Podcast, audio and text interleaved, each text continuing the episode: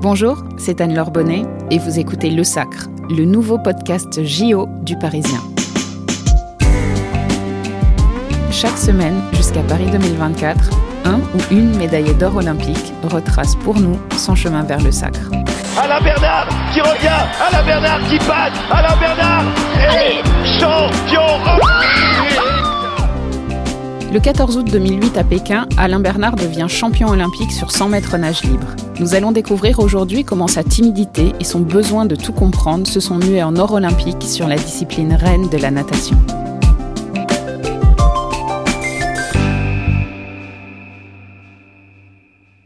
Bonjour Alain Bernard. Bonjour. Elle est rangée où, votre médaille olympique? Eh, Je peux pas le dire, sinon euh, après je suis obligé de vous tuer. Euh, Ah oui, d'accord. Alors on va pas le dire? Non, non, non. Elle est dans un endroit euh, précieux, euh, protégé, mais en même temps accessible parce que ben, j'aime bien la, montrer, que ce soit aux enfants, euh, aux jeunes et aux moins jeunes, parce que c'est un objet euh, rare et symbolique. dont je me souviens la première fois dont j'ai eu une médaille olympique dans les mains, ça m'a vraiment marqué. C'était celle de mon agent Robert Leroux qui était médaillé en escrime en 1996 à Atlanta et je l'ai eu dans les mains la saison olympique 2007-2008 en plus quelques, quelques mois avant de remporter la mienne donc euh, voilà c'est un objet très, euh, très précieux et, et émouvant euh, que j'aime partager et montrer. Vous êtes né à Aubagne, pas très loin de Marseille, le 1er mai 1983, dans une famille de nageurs ou pas du tout? Alors oui, plutôt euh, mes deux grandes sœurs, 6 ans, 9 ans de plus que moi, qui nageaient euh, au club de natation et euh, la proximité de, de, de la piscine a facilité les choses en termes d'apprentissage. Donc je me suis inscrit dans, dans cette démarche pour faire, pour faire comme les grandes sœurs, comme font souvent les petits frères, les petites sœurs, et on veut faire comme les grands. Et c'est de là qu'est vraiment née cette passion. J'apprends à nager à partir de à l'âge de 4 ans.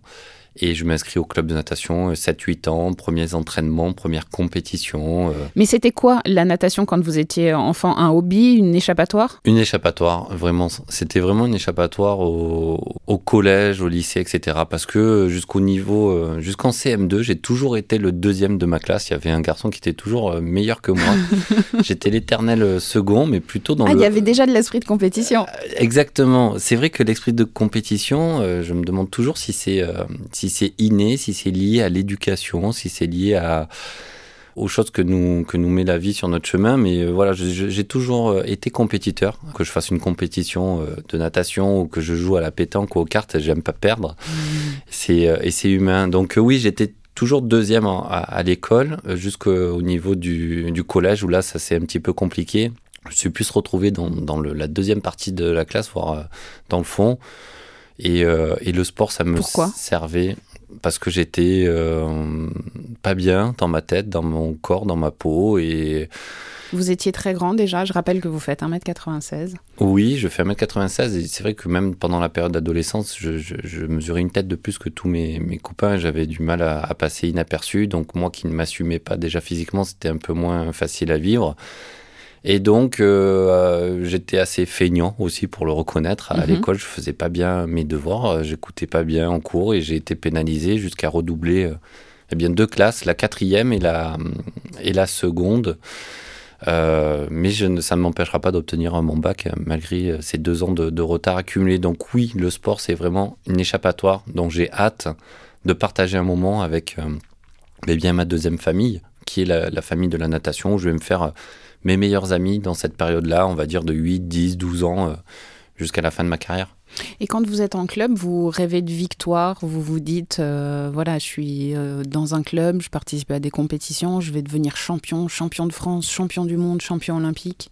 Loin de là, je suis pas du tout dans cette démarche de devenir champion. Je suis dans cette démarche d'essayer de progresser, et, et c'est vraiment ce, ce leitmotiv en fait qui va m'accompagner durant toute ma carrière. C'est qu'aujourd'hui, je fais un état des lieux. Où est-ce que j'en suis Qu'est-ce que je dois mettre en place pour progresser lors de la prochaine euh, compétition Et j'ai toujours conservé ce, ce process de, de de perfectionnement technique, de me poser énormément de questions, de m'inspirer des autres avec Mais le c'est temps. bizarre avec l'esprit de compétition que vous avez.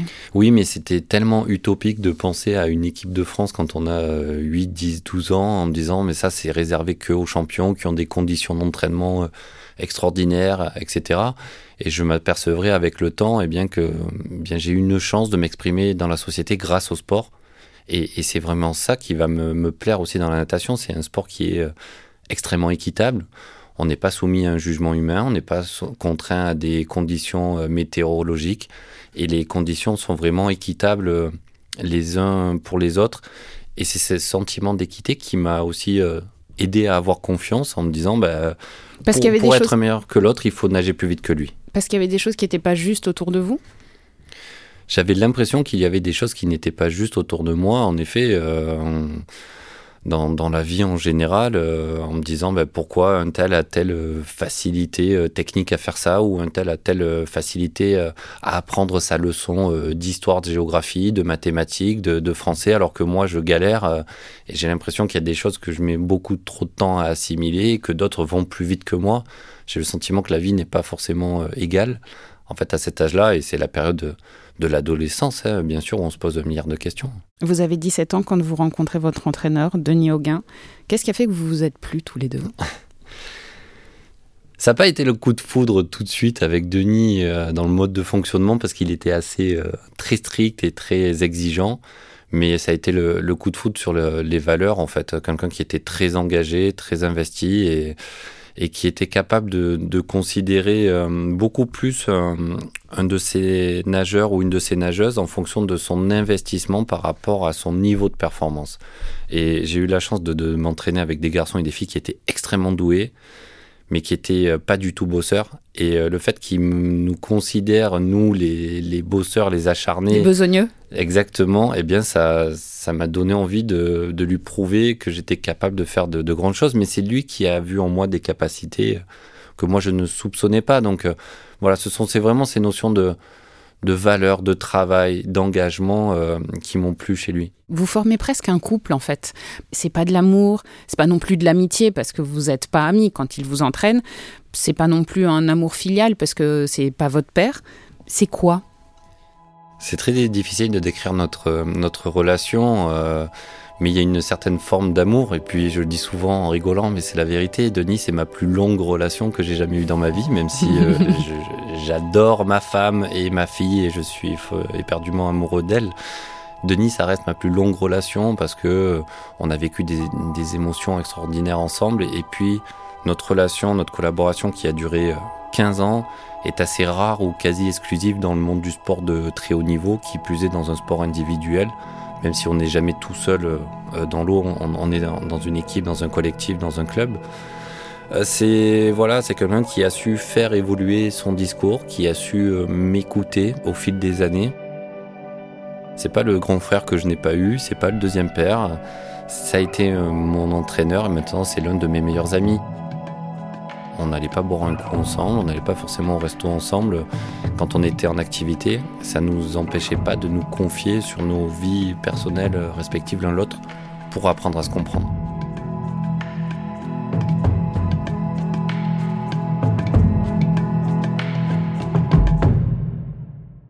On va revenir au sport. En 2004, vous ne vous qualifiez pas pour la compétition Rennes, les Jeux olympiques qui se déroulent à Athènes, à 17 centièmes près.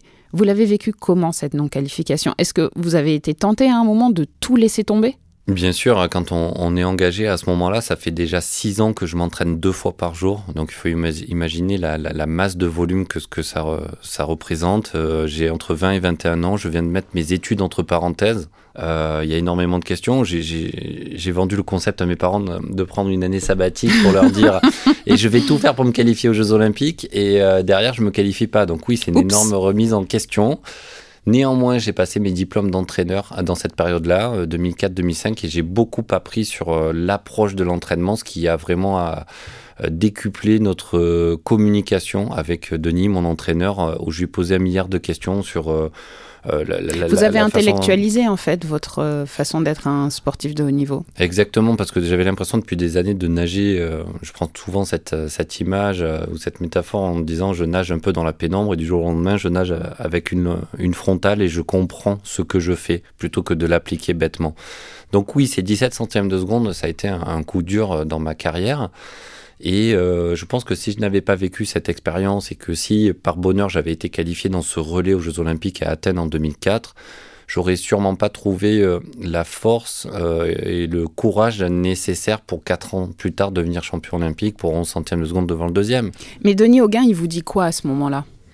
Parce que là, aujourd'hui, euh, bien sûr, euh, on parle de, de 2004, euh, quasiment 20 ans sont passés, donc vous avez eu le temps d'analyser, de, réfléchir, mais sur le moment, comment est-ce qu'il trouve les mots pour, pour que vous repartiez, pour vous remettre au travail, pour vous reconstruire en fait? Ben, Il recontextualise exactement ce, que, ce qui se passe. À ce moment-là, je viens de rater les jeux pour 17 centièmes de seconde, mais 4-5 mois avant, on m'a diagnostiqué une toxoplasmose et une mononucléose qui m'affaiblit beaucoup à l'entraînement. et malgré le fait d'avoir une toxo et une mono, euh, de terminer septième au championnat de France, c'est quasiment un exploit en soi. Et donc, on va grandir et évoluer euh, avec euh, cette idée en se disant que mon niveau de compétition n'est pas à la hauteur de mon vrai niveau. Et c'est ça qui va développer notre capital confiance en se disant, en se disant que c'est possible de faire mieux. Et, et c'est pas possible de devenir champion olympique dans quatre ans. À ce moment-là, c'est de bien évidemment se fixer une ligne de conduite en disant qu'est-ce qu'on fait? Est-ce qu'on enfonce le clou On essaie de, rester euh, euh, compétitif pour que dans 4 ans, on participe aux Jeux Olympiques?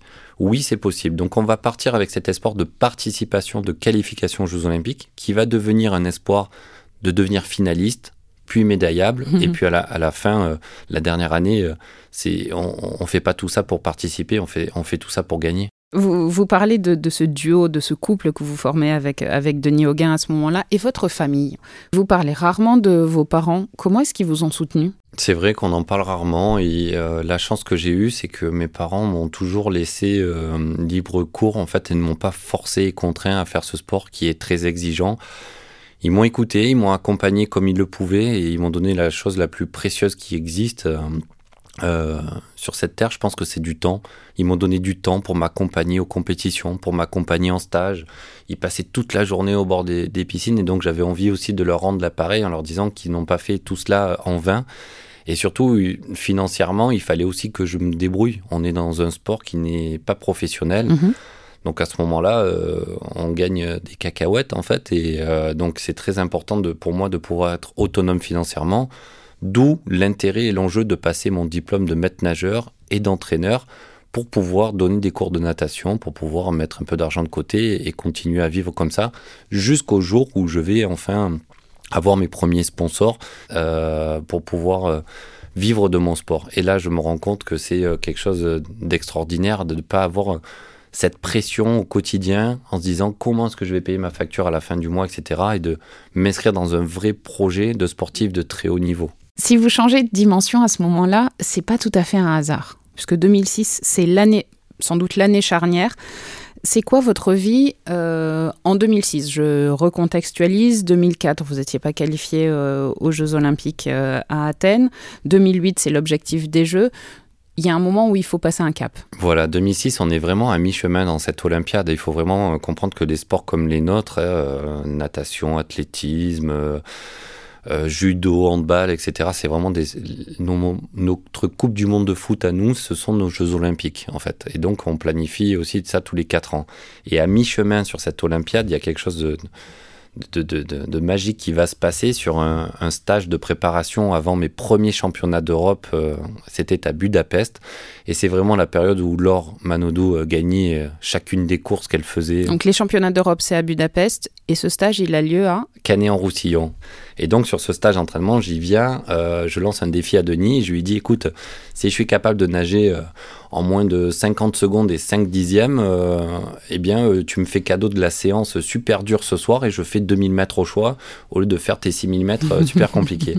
et donc là, il fixe la règle du jeu. À ce moment-là, mon meilleur temps, c'était 49 secondes et, et 6 dixièmes. il me dit, bon, bah alors si tu nages moins de 50 secondes et 5 dixièmes, je t'octroie ce petit moment de récup.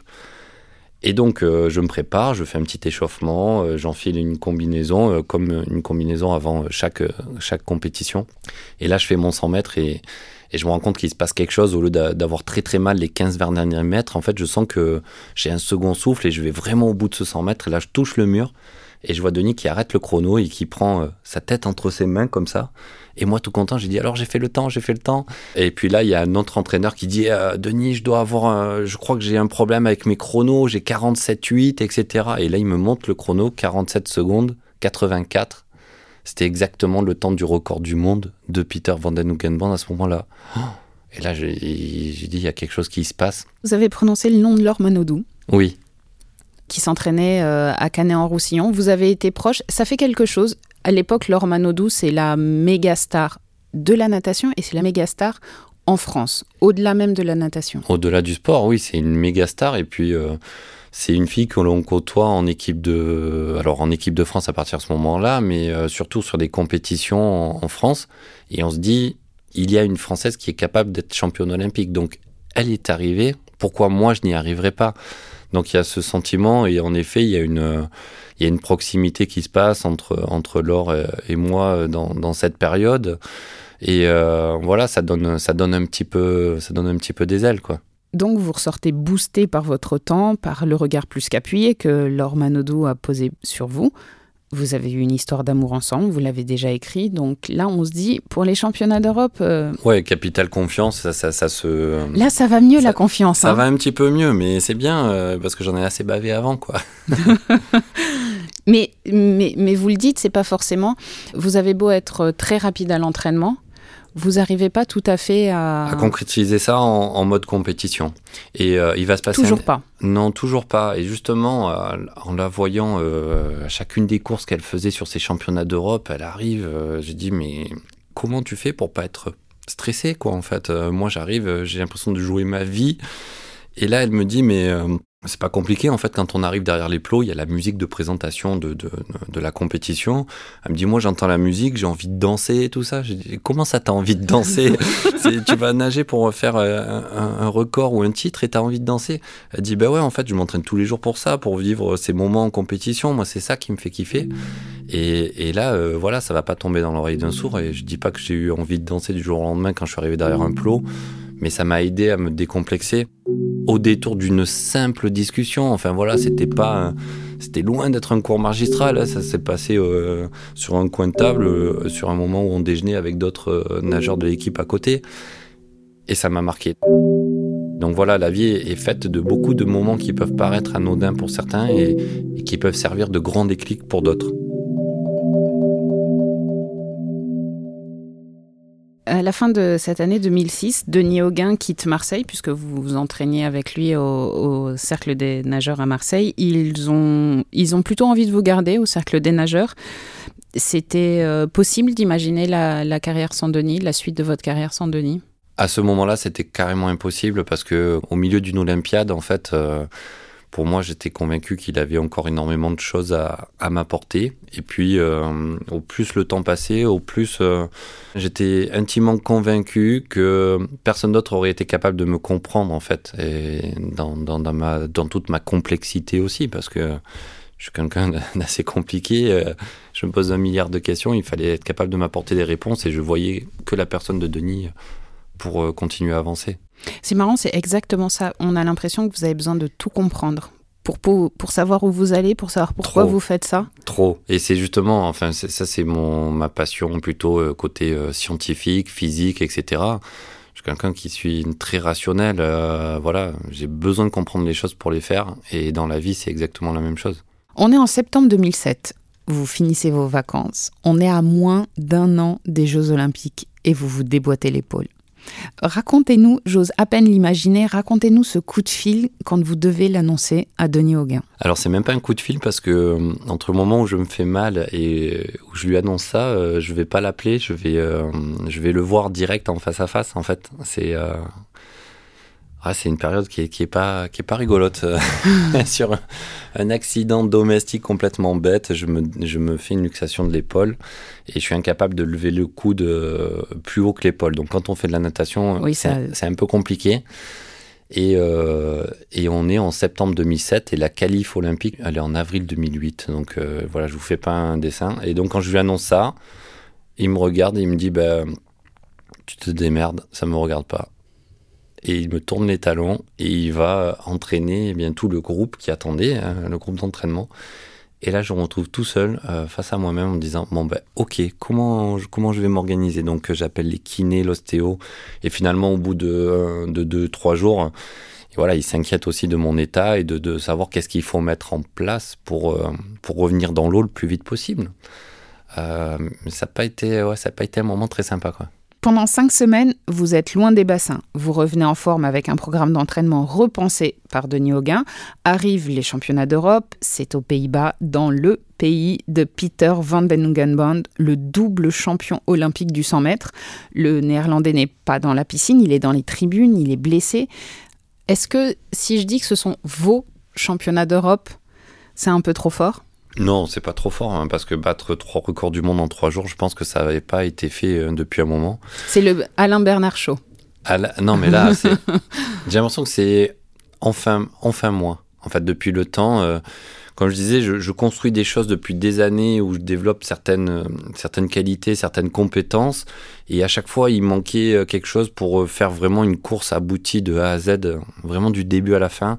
Et ces courses-là, je vais vraiment avoir l'impression de les maîtriser de A à Z et de m'exprimer enfin à, mes vraies capacités, quoi, à mon, à mon vrai potentiel. Donc record du monde en demi-finale du 100 mètres, record du monde le lendemain en finale du 100 mètres, record du monde sur 50 mètres. Et quand vous parlez de la finale du 100 mètres, vous, vous décrivez une espèce d'état second?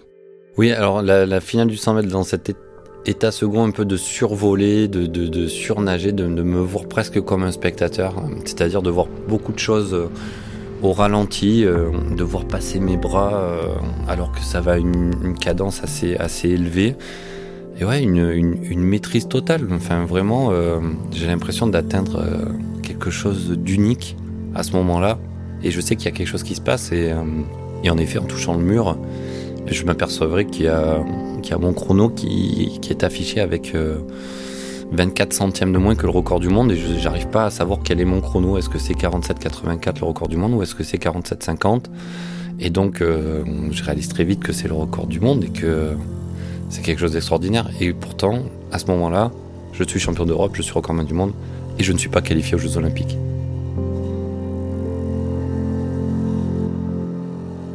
Est-ce qu'il y a un moment dans votre tête, et là je reviens au manque de confiance en soi, où vous vous dites, la vache, si ça se trouve, je suis recordman du monde et j'irai pas au jeu? Non, euh, c'est plutôt sur les phases un petit peu avant de préparation, mais au championnat de France, euh, à ce moment-là, il n'y a pas de. On n'a on, a, pas de place pour doute. ça Non, franchement, il n'y a pas de doute. C'est, je, me serais même vu me qualifier en nageant sur un bras. Euh, enfin, je me sentais vraiment invincible. Enfin, c'est un truc de dingue. Et ça, c'est des bah moments. alors, euh, je, ne reconnais pas le Alain Bernard qui doutait euh, adolescent. On est d'accord qu'il y a eu un travail. Euh. Il y a eu un petit travail entre temps. Il y a eu quelques milliers de kilomètres de fait, mais ouais, un capital confiance énorme. Et je me dis, ça fait. c'est bon, le temps des autres est passé. Maintenant, c'est mon temps, quoi. J'étais avec. Peut-être dans cette même finale, il y avait au moins deux ou trois nageurs qui étaient là en, en 2004. Enfin, notamment, il y avait Fabien Gillot, Frédéric Bousquet. C'était il y avait Amaury Levaux aussi qui était là quatre ans avant. Je me dis, ben maintenant, c'est mon tour, quoi. Voilà. Le 24 avril 2008, à Dunkerque, vous devenez champion de France en 47-82, troisième meilleure performance de tous les temps au passage. Hein, pour, euh, Ah ben oui, c'était mon troisième temps. J'adore. C'était voilà, c'est ça. Et donc vous vous qualifiez pour les Jeux Olympiques de Pékin. Ils ont lieu à partir du 8 août 2008. Ça va être vos premiers Jeux. Qui dit premier jeu dit un peu découverte. Est-ce qu'on a le temps de se disperser? Bon, peut-être pas quand on a Denis Auguin avec soi. Alors voilà, on allait y venir. Oui, on a le temps plus ou moins de se disperser. On arrive dans cette aventure euh, de, l'équipe de France. On reçoit nos pactages. Enfin, c'est un moment euh, très symbolique aussi. Recevoir son bonnet avec euh, le drapeau France et son nom en dessous. On se dit, bon, ça y est, on y est, quoi. Enfin, c'est un truc de dingue. Et donc, avec mon collègue d'entraînement, Boris Temetz, avec qui je nageais en Tibes, qui s'est qualifié aussi dans ce relais 4 x 100 mètres à Pékin, on arrive dans le village olympique et c'est euh, ça peut vite c'est Disneyland. ça peut vite être la kermesse et Disneyland. Donc euh, voilà un petit rappel à l'ordre euh, au bout d'un jour ou deux de, Denis qui nous dit bon les gars vous n'avez pas fait tout ça pour tout foutre en l'air voilà en l'espace de deux jours. Donc voilà soyez concentrés profitez de, de, tout ça autour de vous. Mais franchement vous êtes là pour nager vous aurez le temps de profiter la deuxième semaine quoi. Justement on y revient à ce temps pour nager le lundi 11 août 2008. C'est votre première course olympique. Vous êtes engagé dans le relais 4 x 100. Vous êtes dernier relayeur.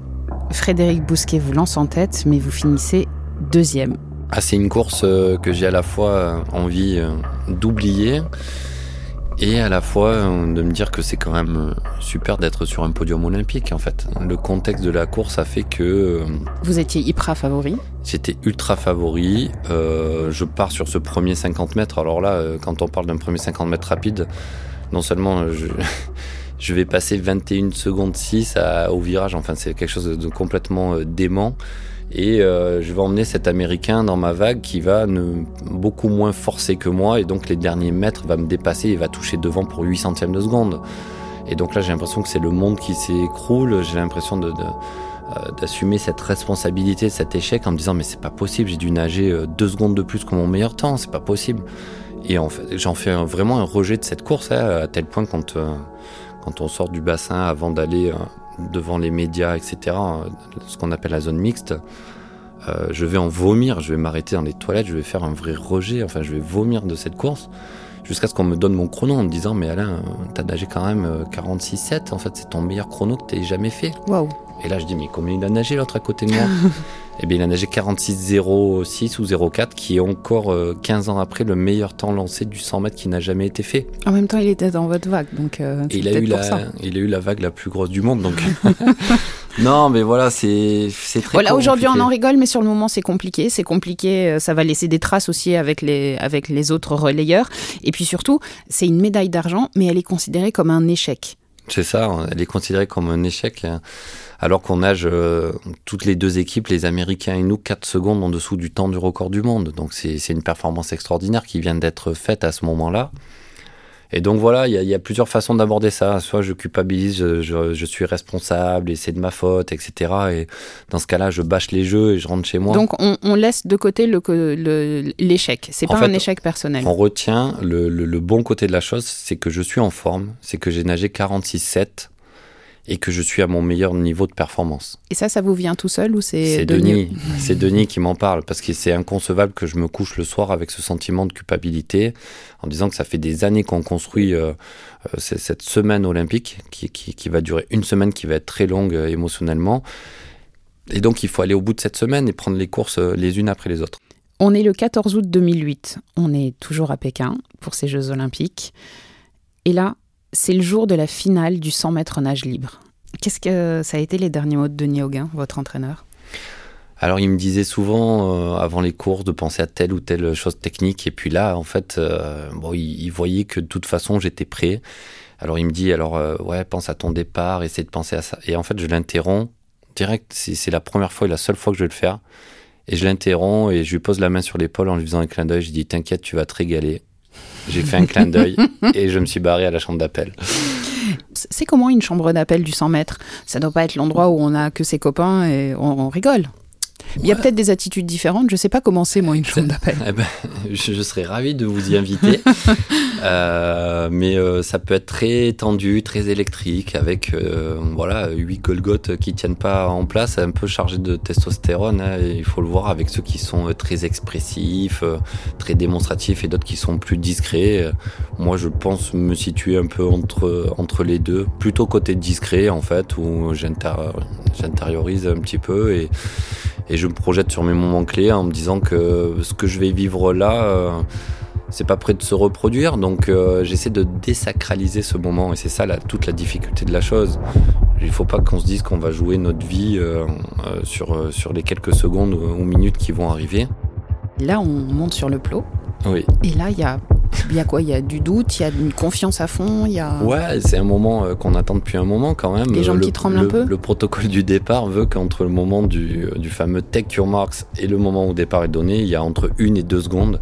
Et je sens mes jambes trembler en disant, oh là là, donne le départ, donne le départ, sinon euh, si je tombe du plot, je suis disqualifié. Donc... Euh, un gros moment de stress que je n'ai pas ressenti les longues minutes avant, qui est condensé dans ces deux secondes, en fait, entre cette seconde euh, là et, ces deux secondes qui nous séparent du Take Your Marks au top. Finalement, dès que le départ est donné, on reprend nos, automatismes et, et la course euh, se passe plutôt bien. Il se passe quoi pendant ces 47 secondes et 21 centièmes de course?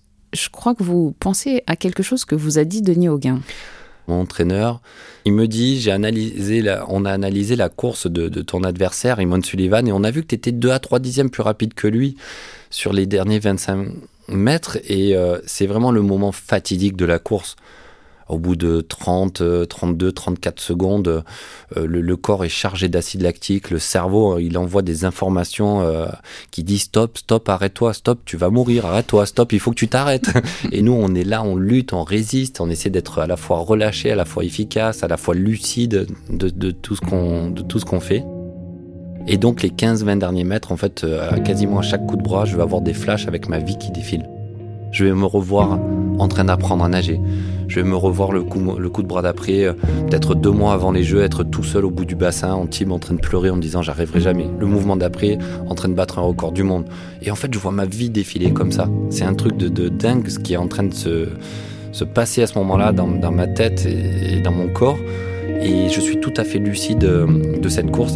Et Alain Bernard qui passe même euh, juste à côté d'Emon Sullivan. Oh la deuxième longueur Michel avec Sullivan qui accélère maintenant et Alain Bernard qui tente de réagir. Sullivan, Alain Bernard et la ligne de numéro 2. Stéphane Listrand, le Suédois qui revient. Emon Sullivan qui part un petit peu. Il faut tenir. Je vais y croire, y croire jusqu'au bout. Je vais toucher le mur, je vais me retourner, je vais voir le 1 en face de mon nom. Alain champion je vais mettre quelques secondes pour réaliser ben, que je viens non pas de gagner un 100 mètres nage libre, je viens pas de gagner une finale, je viens de devenir champion olympique et, et ça c'est extraordinaire. Et donc dans l'anecdote où mon entraîneur ou Denis me dit euh, tu es 2 à 3 dixièmes plus rapide que ton adversaire, et eh bien j'apprendrai 2-3 ans après, bien que c'était pas vrai. Donc c'était le, plus beau mensonge en fait qu'il ait pu me faire euh, pour éviter que je me crispe ces derniers mètres et que j'évite euh, voilà que je sois privé de ce titre olympique. Tu trouves ça hyper beau comme mensonge Oui, carrément. Euh, moi aussi. C'est un mensonge le plus utile qui soit.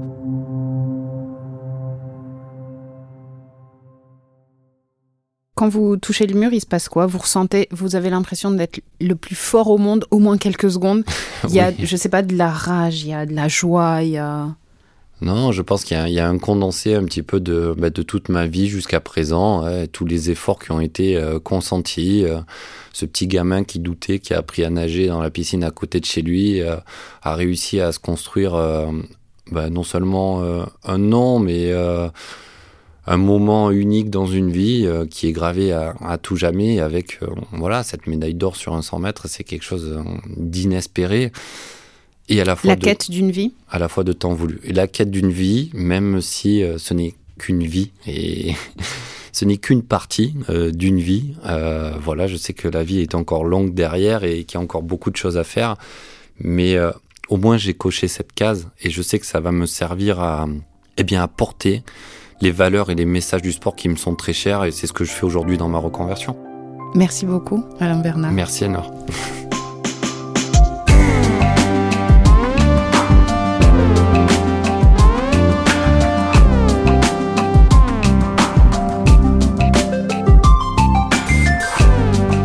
d'écouter Le Sacre, le podcast Jeux Olympiques du Parisien à retrouver sur toutes les plateformes. Cet épisode a été produit par Pierre-Loïs Thomas et réalisé par Julien Moncouquiol. Si vous aimez Le Sacre, n'hésitez pas à nous laisser un commentaire ou des petites étoiles sur votre application audio préférée. Et puis on vous invite à aller écouter les autres podcasts du Parisien, Code Source, L'actualité au quotidien et Crime Story, chaque samedi.